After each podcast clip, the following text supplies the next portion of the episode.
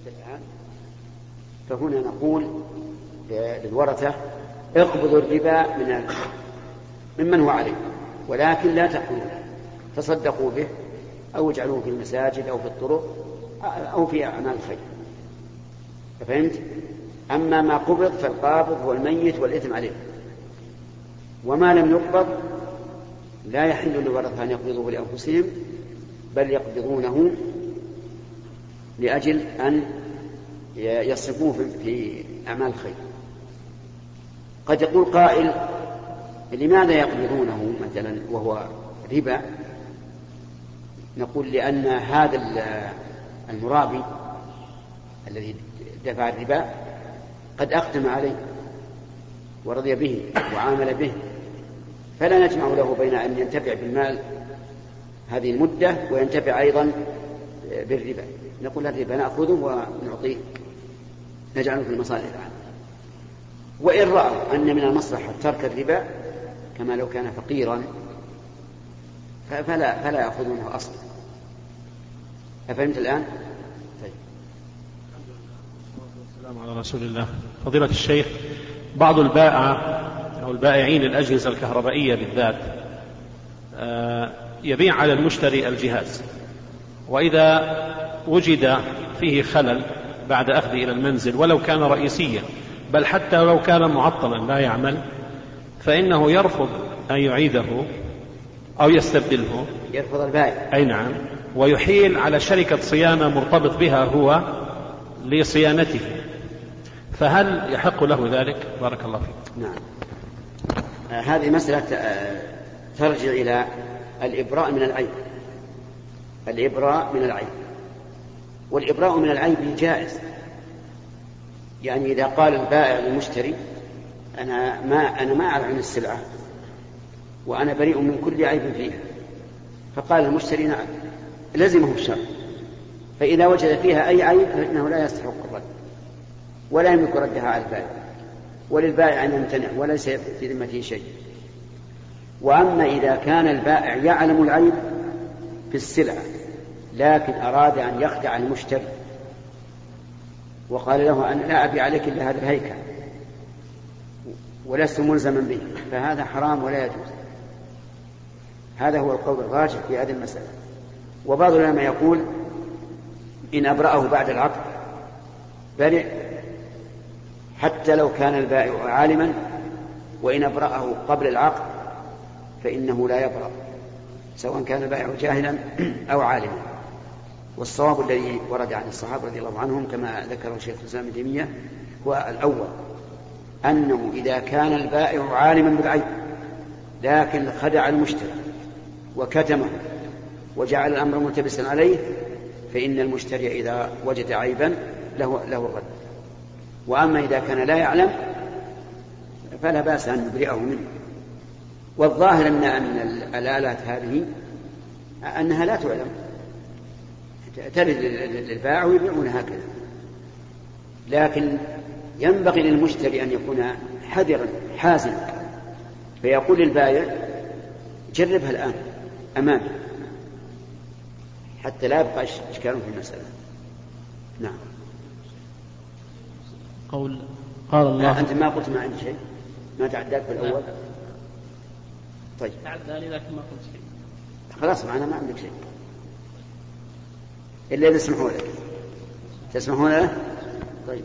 هل يجوز قول قال الله على لسان نبيه نوح أو حكاية؟ وهل يجوز قول الشعراء لعم لعمري نعم. أما قول, قول القائل قال الله تعالى على لسان نوح فلا بأس به أو على لسان موسى فلا بأس به. لأن المعنى أنه نقل ما قاله موسى أو ما قاله نوح ولا بأس به. والله عز وجل ينقل عن عن الرسل وعن غير الرسل. نقل عن الرسل وعن فرعون وعن المكذبين للرسل. وأما قول العمل فكذلك أيضا لا بأس بها وهي واردة عن النبي عليه الصلاة والسلام وعن الصحابة أيضا. وليست هذه قسما لكنها بمعنى القسم. القسم أن يأتي بالواو فيقول وعمر أو وحياتي أو ما أشبه ذلك. أما العمري فلا بأس به. نعم. استأجرت منزل. واتجاه المرحاض إلى القبلة ماذا أصنع؟ كيف؟ استأجرت منزل. نعم.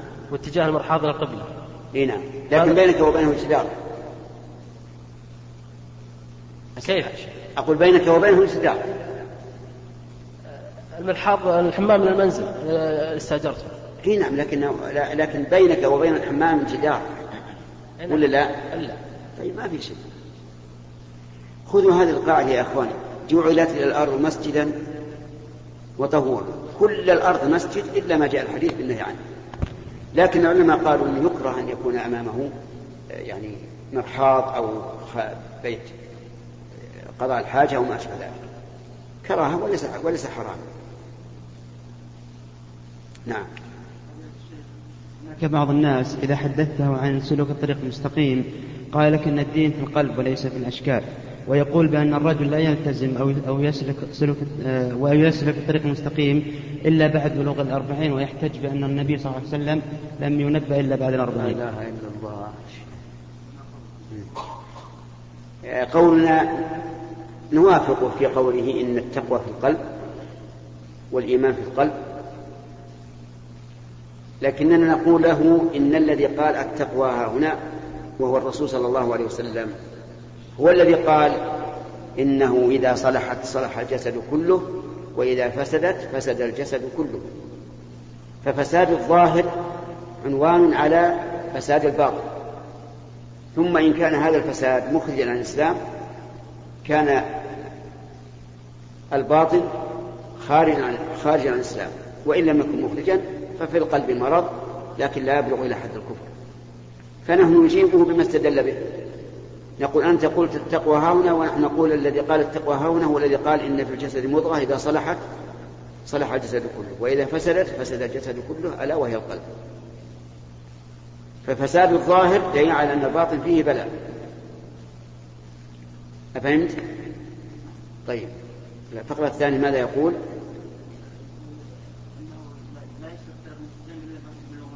إيه؟ وأما هذا فنقول هذا خطأ عظيم. نعم تمام الأربعين فيه كمال قوة العقل والبدن. وأما التكليف فإن, فإن النبي عليه الصلاة والسلام يقول رفع القلم عن ثلاث عن النائم حتى يستيقظ وعن الصغير حتى يبلغ وعن المجنون حتى يفيق. فالحد هو البلوغ. متى بلغ الإنسان عاقلا ألزم بما يلزم به من له أربعون سنة ومن له خمسون سنة ومن له دون ذلك. لكن حسن أن, أن مثل هذا يرفع إلى إلى ولاة الأمور حتى يستجيبوه. فإن تاب وإلا عاملوه بما يقتضيه هذا الكلام. لأن هذا الكلام خطير جدا. نعم. بعده. فضيلة الشيخ كيف نوفق بين قول الرسول صلى الله عليه وسلم لا عدوى ولا طيرة ولا هامة ولا صفر وبين قوله فر من المجذوم فرارك من الأسد نعم. أولا يجب بارك الله فيكم أن تأخذوا قاعدة مهمة وهو أنه لا يمكن التناقض في القرآن. أبدا. وإذا مر بك آيتان تظن أنهما متناقضتان فاعلم أن ذلك إما لقصور فهمك أو لقصور علمك فتوقف ولا تحكم بالتناقض حتى تسأل العلماء. هذا بالنسبة لإيش؟ طيب. كذلك أيضا صحيح السنة لا يمكن أن يتناقض حديثان عن الرسول عليه الصلاة والسلام أبدا. فإذا مر بك ما تظن أنه متناقض فإنما ذلك لقصور فهمك أو قصور علمك وعليك أن تتريث حتى تسأل من هو أعلم منك. بين القرآن والسنة أيضا لا يمكن التناقض بين القرآن والسنة الصحيحة أبدا لأن الكل حق والحق لا يتناقض.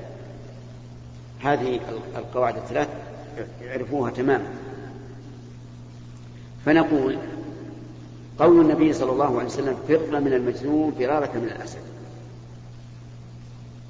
يدل بظاهره على أن المجنون قد قد يعجب وهو كذلك.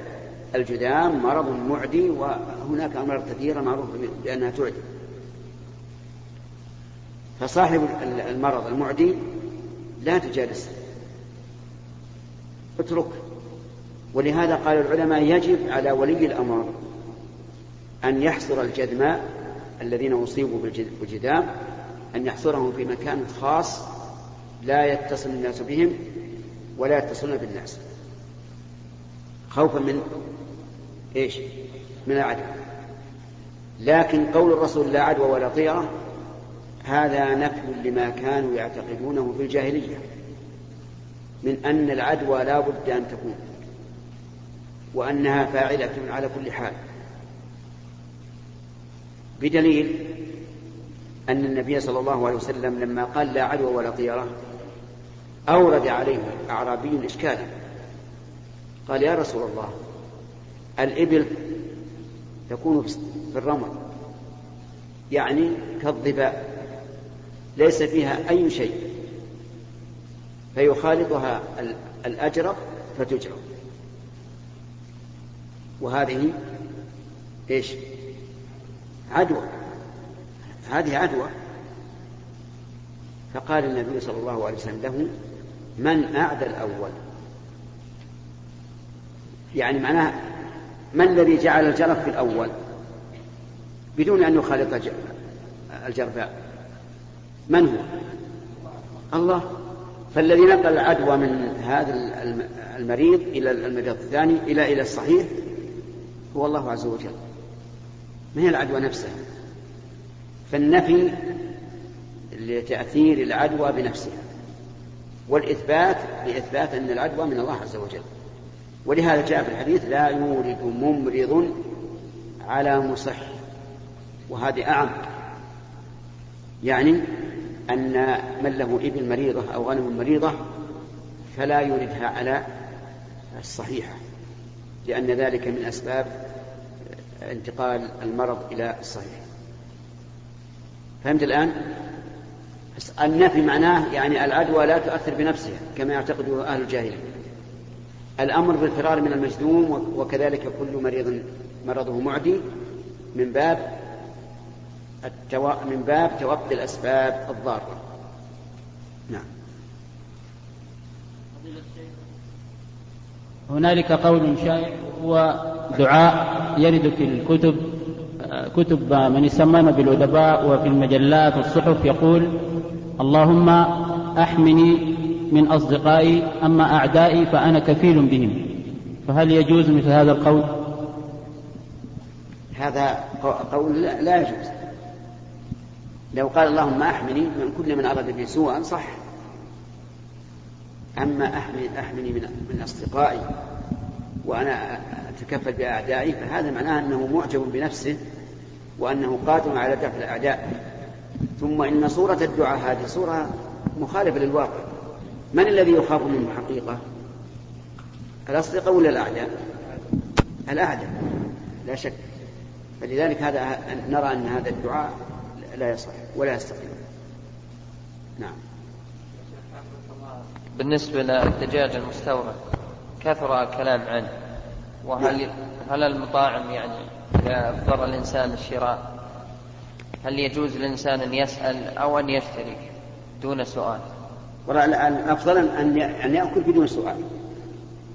ودليل ذلك أن أنه ثبت في صحيح البخاري رضي الله رحمه الله أن عائشة رضي الله عنها قالت جاء قوم إلى رسول الله صلى الله عليه وسلم فقالوا يا رسول الله إن قوما يأتوننا باللحم لا ندري أذكر اسم الله عليه أم لا؟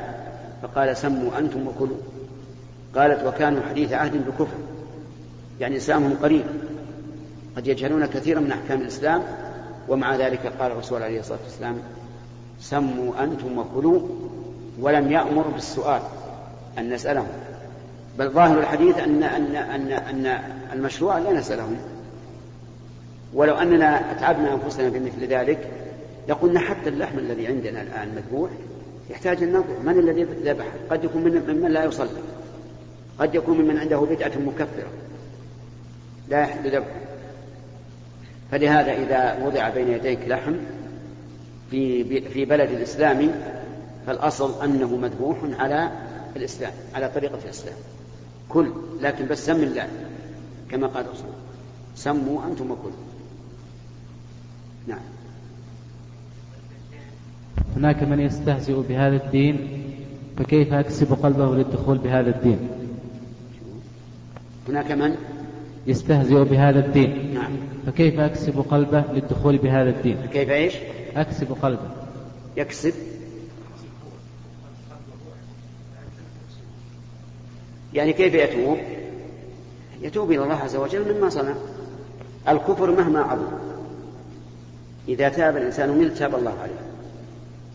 لقول الله تعالى قل يا عبادي الذين أسرفوا على أنفسهم لا تقنطوا من رحمة الله إن الله يغفر الذنوب جميعا إنه هو الغفور الرحيم.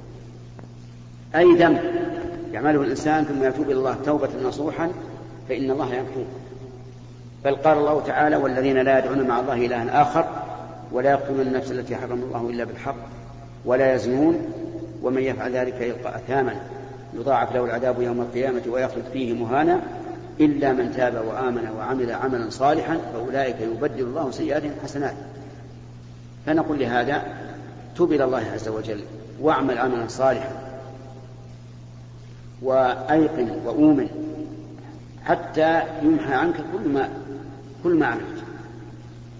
وهو سهل إذا يسره الله العبد. نسأل الله أن يوفقنا ويكون من النصوح. نعم. ها؟ لا اللي فهمت ترى انه يقول هو كيف يتوب. أنت تريد أنت تريد أن هذا الذي استهتر بالدين كيف يتوب؟ أو تريد إذا أراد أحد أن يدعوه؟ سهل. أنت ليس عليك إلا البلاغ. ادعه الاسلام وقل يا هذا حرام عليك وهذا كفر والاستهزاء بالدين كفر والاستهتار بالدين كفر أيضا. ثم ادعه الاسلام إن اهتدى فهو لك وله وإن لم يهتدي فهو لك وعليه. نعم. فضيلة الشيخ ماذا يقال في سجود السهو وسجود التلاوة؟ نعم. يقال فيهما ما يقال في سجود, الصلاة. فيقال مثلا سبحان ربي الأعلى ثلاث مرات سبحانك اللهم ربنا وبحمدك اللهم اغفر لي. وفي سجود التلاوة اللهم لك سجدت بك آمنت وعليك توكلت. سجد وجهي لله الذي خلقه وصوره وشق سماه وبصره. فتبارك الله أحسن الخالقين. اللهم اكتب لي بها أجرا وحط عني بها وزرا واجعلها لي عندك ذخرا وتقبلها مني كما تقبلتها من عبدك داود. نعم. عليه كفارة يمين. نعم. كفارة يمين. هل أعطيها أربع أشخاص؟ هل هل هل لليمين؟ كفارة توزع على الفقراء؟ أسألك. إطعام عشر مساكين. إطعام عشر مساكين. بارك الله فيك. هل الأربعة يكون عشرة؟ لا يا شيخ. إذا لابد من إطعامهم يا شيخ. لابد من إطعام عشرة. نعم. وأنا أحببت أن يكون الجواب على صفة السؤال لك حتى يرسخ في ذهنك. إذا إذا قيد الله الشيء بقيد لا بد أن نتبع هذا القيد. فمثلا يقول كفارته إطعام عشرة مساكين ولم يقل طعام عشرة مساكين. لو قال طعام عشرة مساكين كان يكفي أن أن أن أتصدق بما يكفي بما يكفي للعشرة لكن قال إطعام يعني أن تطعم عشر مساكين. كما قال في الظهار فمن لم يستطع فيطعم ستين مسكينا معناها لابد أن أن أن تطعم ستين مسكينا بالعدد فهمت؟ يعني ما يكفي بمقداره لا لا ليس بالمقدار لو كان الله أراد المقدار لقال فكفارته طعام عشرة مساكين قال اطعام فهمت؟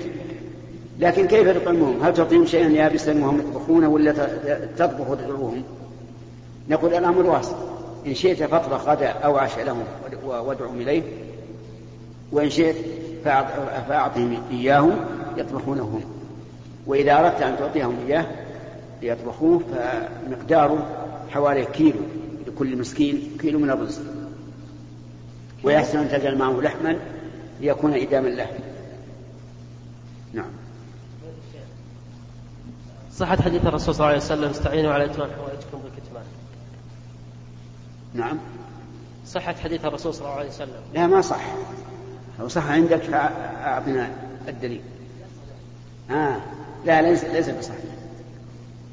لكن قضاء الحوائج بلا شك أنه يختلف.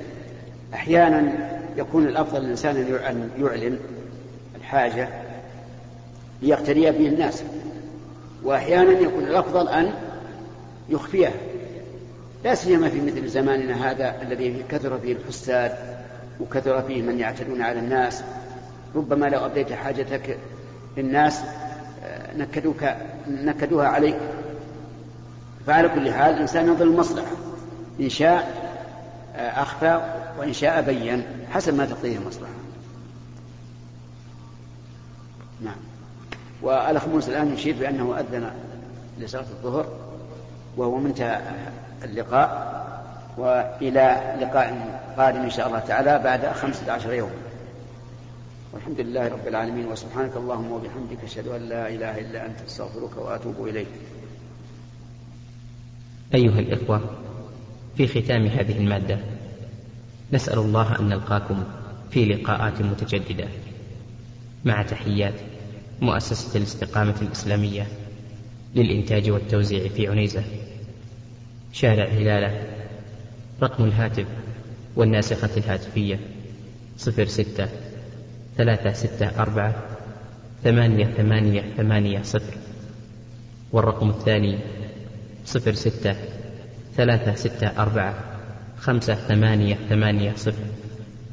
ورقم صندوق البريد اثنان وخمسمائة وألف.